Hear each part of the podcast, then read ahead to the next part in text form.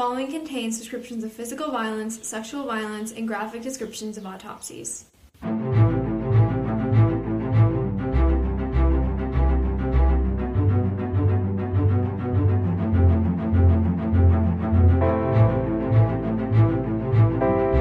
Welcome back, listeners. This is TGIC Podcast, episode 21. I'm Jillian. And I'm Izzy.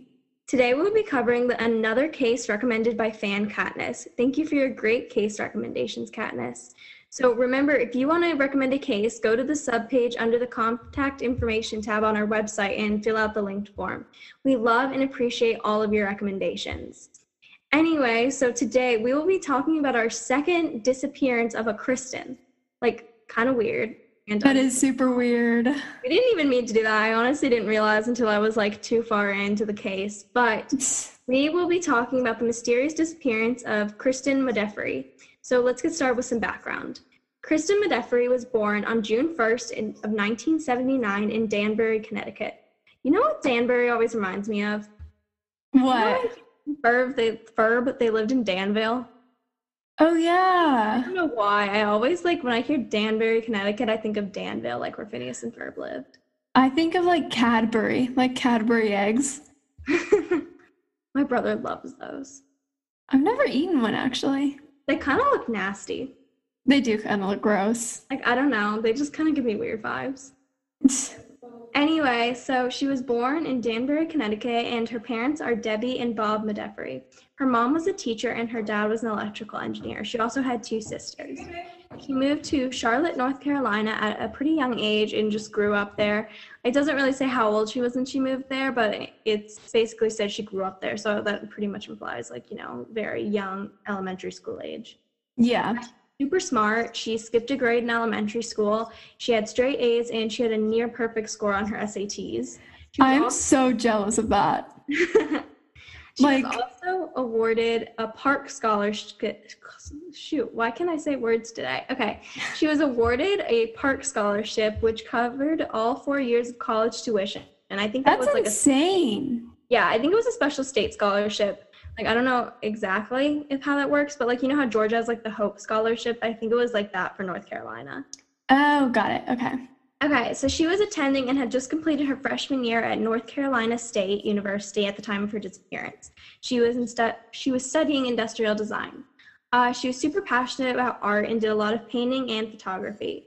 So actually, when she disappeared, she was in California attending a summer photography program at the University of California at Berkeley um, Kristen had to convince her parents like a ton to go here, which that's totally understandable. I mean, like going across the country for a summer program kind of sounds awesome, but I would have to convince my parents forever. Yeah, especially since she was only around like 18 or 19 at the time. Mm-hmm. So they were really concerned about her being so far away and alone, but you know, Kristen just really wanted to prove how responsible and independent she could be, which like I totally get. Like that sounds just like a really good opportunity and like i could i don't know i just i could really i really yeah. And i mean especially if she was so passionate about art and she really wanted to pursue it when she was older like that's such an important thing. Mm-hmm. so her parents did finally agree to let her go. And leading up to her disappearance they thought she was just flourishing in california. She called them like all the time. She said how great everything was. She had this great job. She found a place to live. So everything just seemed really great so, Aww. Izzy, you want to get into the timeline? Yeah, so June 23rd of 1997 was the day that she disappeared. So the afternoon of June 23rd, Kristen had gone off of her final shift at Spinelli's, which was a coffee shop that she was working at in the Crocker Galleria Mall. And she yeah, it is a total tongue twister. and she actually had left work at about 3 p.m. And prior to leaving, she had told some of her coworkers that she was planning on attending a party at Baker Beach. And about 45 minutes after she left her work, her coworkers claimed that they saw Kristen with a blonde woman in the mall. And I mean, this has never been proven, and the blonde woman has never been identified. Mysterious. And, which is, yeah, really mysterious. And at some point in the afternoon, she was also seen by security footage withdrawing money from a bank that, and that was the last time that she's ever been seen. So why? What's with like crime cases and they're like always last seen in a bank? Like if they really could have been anywhere else, it's just like banks have security footage. Exactly. I mean, I when you think about that, if like it's so weird to think about if I went missing, where would the last place I would seen like would have been seen be? You know what I mean? Like probably Starbucks. yeah, yours would definitely be Starbucks. I don't know where mine would be. Probably like yeah, I have no idea. That would be such like a fun like activity to like pick where we'd be last seen before going missing. It That's would. dark. That But, is like, really dark. Think about it like places you are often. I don't know. Yeah. I never really thought about it. like there's a ton of places I could probably go missing. I could probably go missing walking to school, but probably not. Exactly. I mean, that's one of those things. I mean, I've never, I've only heard of like a few crime cases where a kid has gone missing going to school. But I feel like always that's go missing like on a bus. Like you know, like little Yes. kids, they always go missing like at a bus stop or something. exactly. Or when they're riding their bikes. Or you could just be like Kyron Horman and just literally disappear from the elementary school. True. Okay, so speaking of disappearing, June 24th of 1997 was a day that Kristen didn't show. So when Kristen failed to attend her first photography class at UC Berkeley, was like that was super weird because she had already paid a $925 fee for the summer. So just really weird. And then also, she hadn't shown up to work to collect a $400 paycheck for like the week or months prior. Four hundred dollars is quite a lot. I'm gonna go work at a coffee Yeah. place. Exactly. Like that's probably a majority tips too, if you And, think like, about it. Especially that was like the '90s. Like you could only think that like it's gotten more sense. Yeah. And on June 23rd, her roommates noted that she hadn't returned home the night prior. However, they never reported her missing and they failed to alert her parents or others that she had been absent. And June 26, which is a few days later, Kristen's father called the house that she had been living in and left a voicemail that asked why she hadn't why he hadn't heard from her in a few days. And one of her four male roommates, oh like oh a new girl she situation, was like living New Girl. literally, yeah. Wait, well, they that's were so cool. yeah, I know, right? And That I mean, awesome. yeah, but they returned the call and said that they hadn't seen Kristen in three days. What? Yeah, three days. I mean, if your roommate doesn't come home for three days, you need to tell someone like ASAP.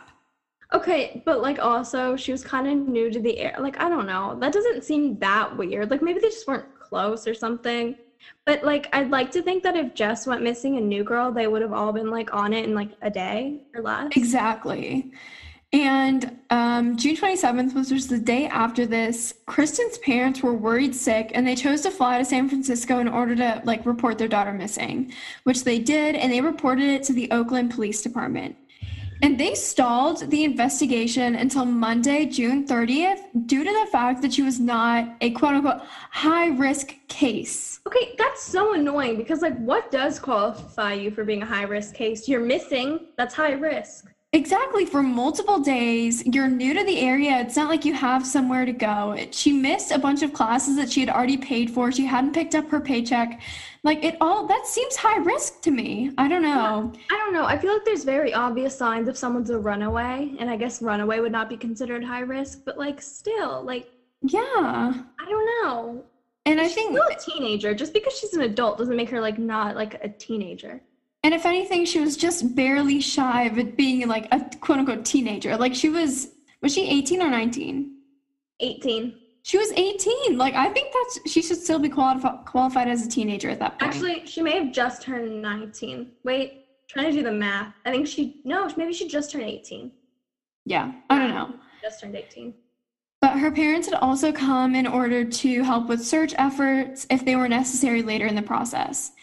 And June 30th, 1997 was finally when the police started investigating. And they started by using blood, bloodhounds to attempt to trace Kristen's scent from Spinelli's. And they actually got a trace that led them to a bus stop that was outside of the Galleria. However, the scent stopped right there. And I mean, this, yeah, isn't that really weird? And this led police to believe that she had gotten onto the bus to go somewhere. However, I mean, that, like, that somewhere is unknown. She could have literally been just going home. Yeah, like uh, it's not like one of those things. It's not like it led to some random ass car, like the bus. Like she didn't have a car in California. That was probably her way of transportation. It's not that strange. Yeah, exactly. And okay, this is kind of weird. I was thinking about this part like when I was researching, but the motive Modafres? What is it? I think um, I've been saying it Modefri. Okay, Modefres pulled a newspaper out of the garbage can at the Galleria, and a personal ad had been circled. Okay, wait, hold on. I'm gonna have to like step through this. Okay, Yeah. so her parents found a newspaper in a trash can. How did they Yeah. do that? Yeah, I don't even know how they pulled it. They just like decided to pull it out, and an ad had been circled, and the ad Wait, read, hold on. I, I'm still I'm still gonna need to process the fact that they were digging around in trash can and pulled out something that had like a thing circled on it. You ever see that episode of Jessie where they like I'm trying to remember this episode. They were on that like news thing and then like Emma got kicked off of it and then she like found something in the trash. It was like someone fa- like planted like a fake news story, but it was literally like labeled like this seems like one of those things. I'm here with the Disney Channel references today. Yeah, I was about to say, I feel like we referenced it like Jessie or a Disney Channel show in every single episode. You know, that's what we're here for. No one else does it. Yeah. So the ad read friends in all caps. Female seeking friends to share activities who enjoy music, photography, working out, walks, coffee, or simply the beach, exploring the Bay Area. Interested? Call me. Why would you ever put out one of those ads? I don't know, that just seems really desperate. But That would bother me. Also, I would never want to. This is really bad. I would never want to be friends with someone who like put one out. Like that seems desperate. yeah. It's And I mean, sad. It is really sad. And police believe that the ad could have been placed by Kristen in order to find like either a significant other or just more friends in her new city, or they believe that she could have been responding to it. interesting. Yeah, exactly. So that is really weird. And I mean, many speculate that the ad could have been either from the blonde woman or the blonde woman could have been responding to it when her and Kristen met in the mall. Weird. Okay. Yeah. I, I could kind of follow that. It's a little. It's a little like um. I don't know how you say like very loosely connected. I guess. Yeah, exactly. Especially since the ad couldn't have been traced to either Kristen or the blonde woman. And due the to the blonde fact- woman's never been like confirmed as a person. Yeah, like that isn't even. Yeah, exactly. And I mean, they couldn't have. Uh, like the newspaper apparently dumps all of their records after a week, which I find to be super dumb. But anyway, um, so they literally couldn't have told the police who placed that ad. Weird. Okay, so I'm gonna Yeah. get into some suspects for this case a little bit. Now, we, I mean, the timeline was kind of like, I don't know, short and abrupt, but like there wasn't too much going on. Like, that's it. Yeah, I noticed that with this case, like, they seem to actually have a lot of like investigation stuff, which we've been missing out on a lot lately. But like, their timeline was a little strange, like, very just choppy. I don't know. yeah, exactly. So our first suspect is the unidentified blonde. So this is the woman that we were just talking about. She was seen talking to on the at the mall on the day that she disappeared. And so her existence is like not even confirmed. So this is probably a totally false lead. But and like she's not even necessarily a suspect, just more of a person of interest because if she was seen talking to Kristen, she would have been like the last person or the last person seen Yeah, right before she went missing. So it's actually suspected, like Izzy was saying, that she was the one who had responded to that personal ad, if that was the case. Or maybe she was the one who put it out and Kristen had responded. It's kind of suspected that that's how they met. And so you could totally blow that those are like loosely connected and like this could have just been a passing interaction or this interaction could have never even happened. But I think it's important to note that the witness who saw them talking said that they seemed like good friends because they were standing like really close together and it like they were talking a lot. Like it didn't seem like one of those like Hmm. brief conversations with a stranger, like, oh, I like your pants. Oh, I like your shoes. Like not like that. Like it seemed like they were friends. That's so weird because I mean, I just feel like it's so weird that they this woman has never come forward or they've never even like identified her. You know what I mean? No, so that's that's the thing I always find weird when they have like unidentified witnesses or persons of interest. Like unless you're actually guilty of something, like what's stopping you from like stepping out and just saying, "Oh yeah, I was briefly friends with Kristen. This is what I know and that's it." Exactly. Like if she came forward or if she's even a real person, like you could probably get so much information from her, like where Kristen was going or you know what I mean? Mhm. So that's why I have to think that she's either like super guilty of something or she's just not real. Yeah. I mean, I don't know. Maybe this witness was just really dying to be involved in the case. Or maybe they just didn't see Kristen and they saw like a girl with brown hair talking to another blonde woman. You know what I mean? Literally, it literally could have been anything. It could have Yeah. been someone she worked with and like they just didn't connect the dots. Or like maybe Yeah. she had strawberry blonde hair, so the police were like, oh, it's a redhead, not a blonde. And then I don't know. People can totally interpret things. Like I feel like you could say I'm blonde, but you could also say I have like more light brown hair. It's arguable. Yeah.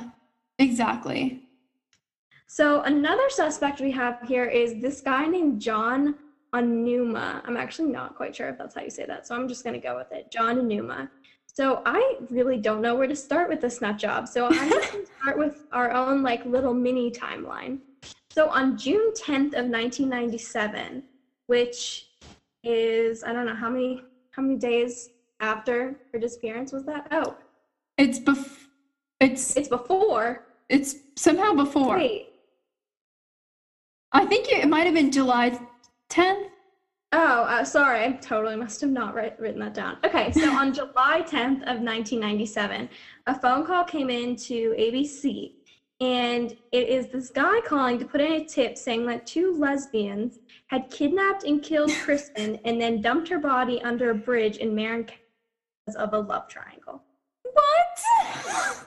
Yes. First off, how would he know that they were two lesbians? Like, no, it's a love triangle, Izzy. It's a made-up love triangle. oh my god. Okay. So they like track this guy down, and it's this guy John Anuma, and he just like straight up denies making the call, but then he eventually admits to it. And What? it was like kind of investigated because I guess they didn't have a lot of leads at the time. And two women who I, I don't I suppose they were the ones who were connected to be like these lesbians, but I don't really know. Like I don't know how they found these two women, but apparently they said that John was just mad at them because they fired his girlfriend because they all worked together or something. Oh my god. That's so Yeah. petty. what the hell? So then John like admits this because they like, you know, figured him out. And then he admits that he just learned about the case on TV and decided it'd be fun to like, you know, get his revenge on them through this. What? It's just like a totally weird incident. And so the police wanted to like investigate John further as a person of interest because, you know, his tip could have been a cover up or he could have known something. I don't know. It's weird. And so then these three women just come out saying that he had abused and tortured them. And mm-hmm. he also had this MO of luring women by responding to their personal ads, like the one that Kristen had put out.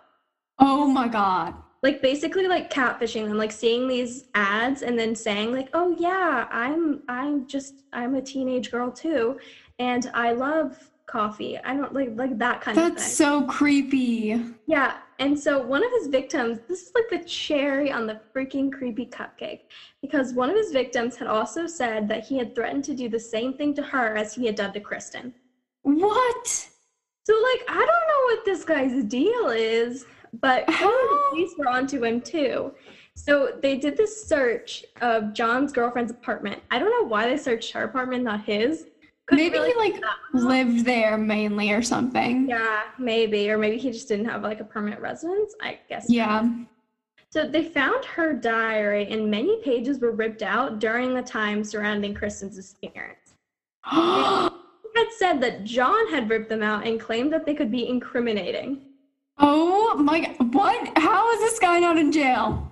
Yeah, I what? I don't know. But apparently he took a polygraph test. He was just like, "No, I don't know. This is like not me. So I'll I'll tell you the truth." So he took this polygraph test. And apparently he passed. But like, you know, in my personal opinion and like anyone else's personal opinion, polygraphs are so unreliable. Literally. If you are like a master manipulator, which clearly this guy is based on like what he's done to other people, like he could totally know how to fake out a polygraph. Exactly. Or if you're a sociopath or psychopath and you don't like experience normal emotions, you could totally fake it. Totally. So this, I guess, because he passed, encouraged the police to let him go, and there's just been no other updates for the suspect. Like he's been. That's so irritating. I feel like they have so like they have enough circumstantial evidence to take him to trial. They honestly do. And like not that like I'm saying like I just I feel like that's how like this is enough. I don't know what the problem is. And like there there's not really much of a connection to Kristen, I guess, but I guess they have the MO thing that kind of matches. Like I don't know why there was no more investigation. Like after the polygraph, it was just like, oh well, next maybe next time we'll try another suspect. Yeah, that's really weird. Okay, so I'm going to talk about Robert Durst. And I mean, we see this in a lot of cases. So he's a serial killer who was in the area at the time. And I mean, honestly, that's his only connection to Kristen. And I mean, okay, we see this so many times where people will connect serial killers or like serial rapists to case ju- cases just because they're there at the same time or whatever, or they're yeah. like kind of have the same MO. But I mean, honestly, he's like a super unlikely suspect because he's only ever killed people that he knew, which were his wife, friend, and neighbor. And it doesn't appear that he knew Kristen in any way. Yeah. So it's, it's all you like. You can tell like it's very not common for like a killer to start with like killing people that he was very close with. Like it said like it was like his best friend, his wife, a neighbor he was good friends with. Like you don't start killing those people and then just all of a sudden pick some teenage girl to go kill. Exactly. Like a lot of people say that your crimes can get more violent as you become more, I guess, like skilled as a serial killer, but I don't think he would change. It seems like his MO is people that he's close with or connected with. Yeah. So, yeah, you're totally right. Why would he target some random girl he doesn't know yeah it doesn't make a whole lot of sense especially just because you can never like like you couldn't even say that they had like some sort of like brief passing relationship where he would like come into the coffee shop and talk to her like there's none of that. So it exactly. just seems really unlikely. Mm-hmm. Okay, so I'm gonna we broke up the theories a little bit today. So we're gonna start with the original investigation theories. So these were like the highest probability theories, I guess, when they were first investigating this case. So the first one would be a planned disappearance. So this is just always a possibility with missing persons cases. I mean, it always is. Like, mm-hmm. just. I don't know. Like they always consider it like especially when they're not children. Which, yeah. Despite being like freshly 18, she wasn't technically a kid. So they like investigate it, and they also had picked up her son at a bus station, which I guess could indicate that she was trying to go somewhere.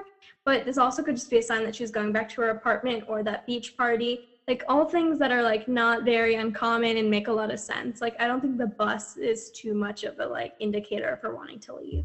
Yeah and it's not like she was get going to like one of those big bus stations like like a greyhound or something to like cross state lines like she was taking like a local bus mm-hmm. so also this is like this is just a totally ruled out theory because she had not picked up that $400 paycheck that from her work for the past like weeks or months or whatever. And like why would she leave without the money? Like that doesn't make any sense. That's like runaway 101 you you want the $400 paycheck. Exactly. And also her like summer program which she was so excited for and like had to convince her parents to go on had already been paid for. Why would she go through all that work to get in to convince her parents to have her like pay parents or her pay for it? Like why and then just leave? That doesn't make any sense at all yeah, none of that makes any sense. And I mean, I guess you associate this theory with a lot of cases that are like no body, no leads cases. So you don't mm-hmm. really have a lot of evidence. It could, I guess, it is a lot I guess it's kind of easy for people to just up and vanish nowadays. I mean, yeah. Not so much now, but in the 90s where not a lot of people had like mobile phones and stuff. Yeah, I mean I it's know. a lot easy it was a lot easier. Like there was no social media, there was no like tracking on your phone. Like I don't know, it was a lot easier to leave things behind, I guess. Yeah. Okay, I'm going to get into the abducted theory, which again is another one of those short, just always kind of there theories with cases like this. But the theory is basically theory makes like a lot of sense though because it does. Stranger kidnapper. True. And I mean, the theory is basically that a stranger kidnapped her sometime after leaving work, and maybe when she was on the bus or on her way to the party or back to her house. And I mean, she was either held captive or been held captive or she was murdered. And I mean, this is likely, but also unlikely, if that makes sense, because no evidence has ever been found to corroborate that she'd been abducted or murdered by a stranger, but there's also nothing to disprove it. Yeah, well, that's how I always feel.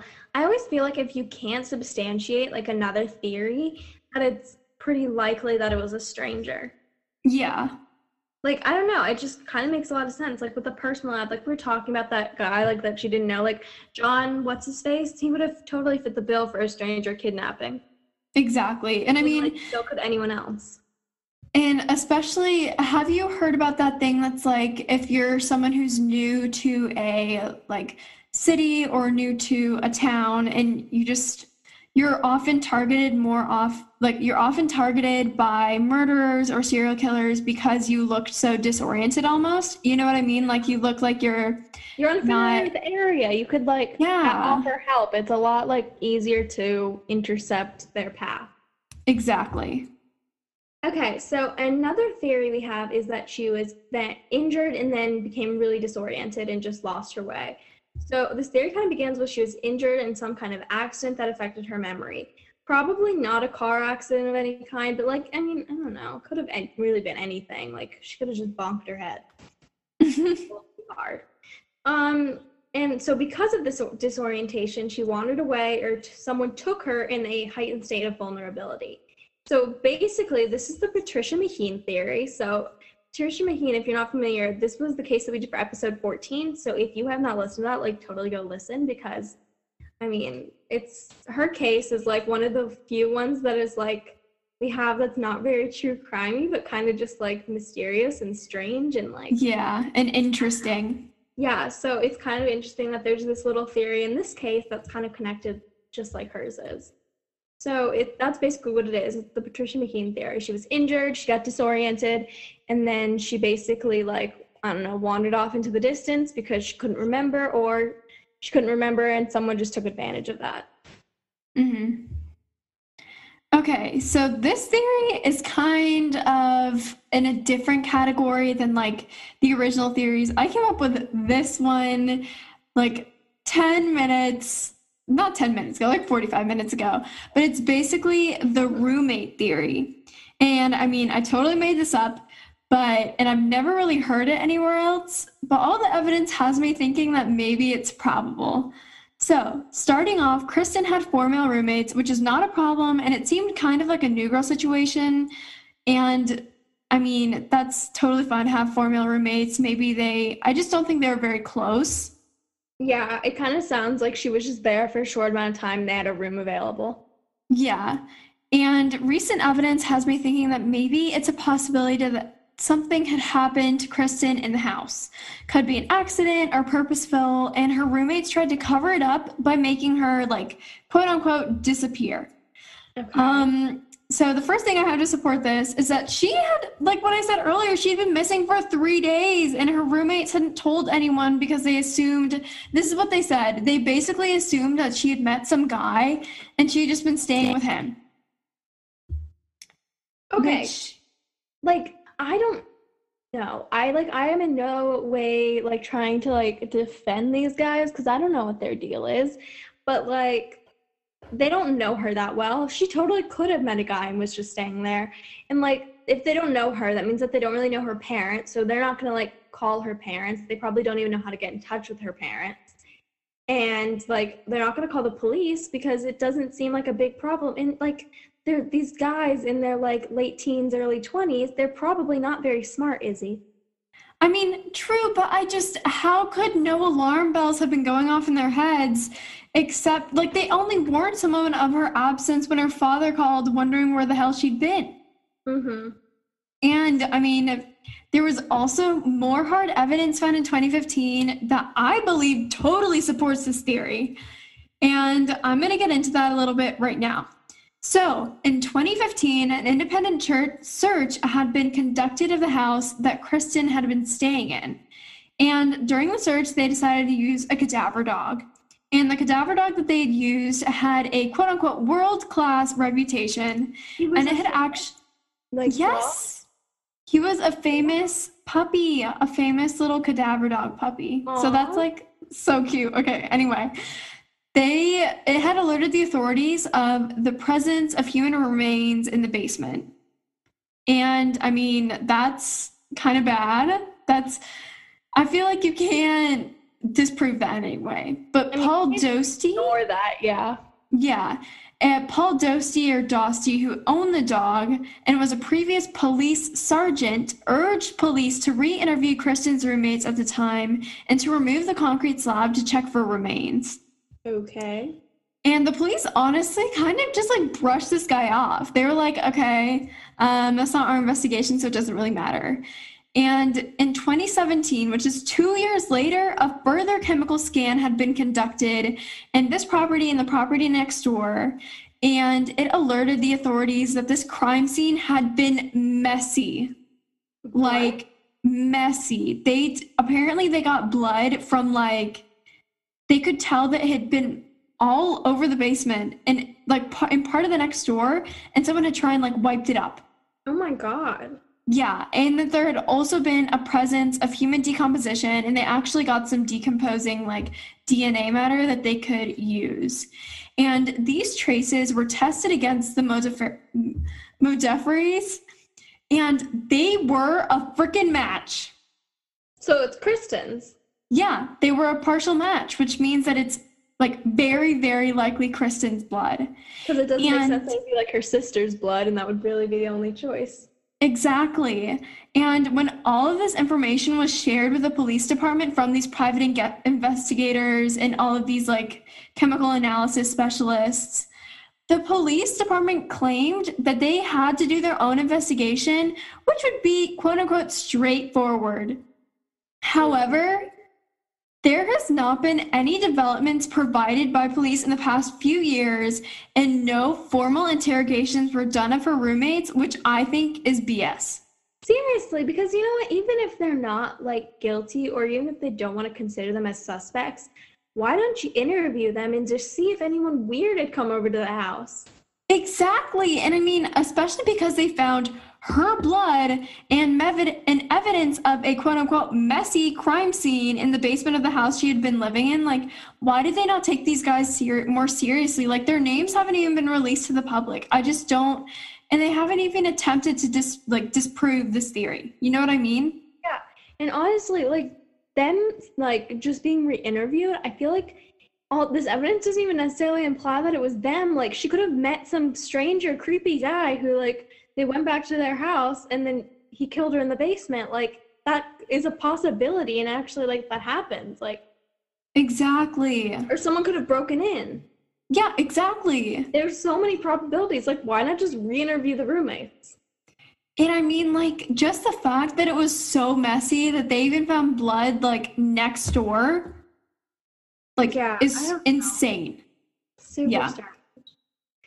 Okay, so that was kind of all of our like suspects and theories for this case, but I wanted to share because this case also has a bit of true crime history similar to our Amber Alert episode and our episode about the case of Johnny Gosch. So, Kristen's Act is a law that provided additional support for missing persons over the age of 17. So, in her case, because she was 18, there was a lack of support and resources because she was a legal adult. And in many cases that involve adults, they're labeled low risk case, which usually stalls investigation efforts. So, like we were saying, like they stalled the investigation for a few days because she was considered a, not a high risk case, which is kind of BS. So, this act worked to heavily fund the National Center for Missing Adults, but unfortunately, this law was only funded from 2000 to 2005, so it's no longer federally funded, but it has continued to some extent through volunteer efforts.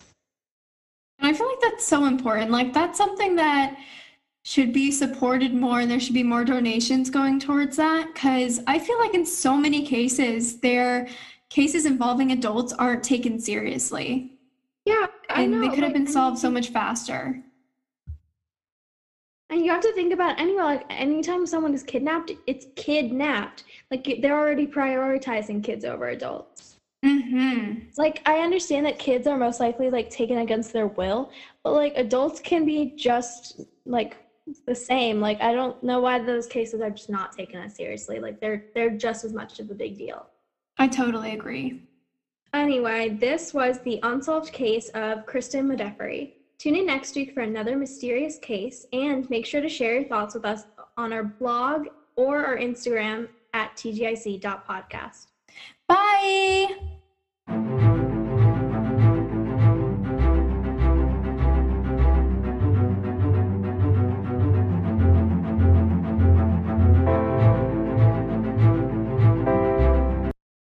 Leave the Lights On is a true crime podcast with a paranormal twist.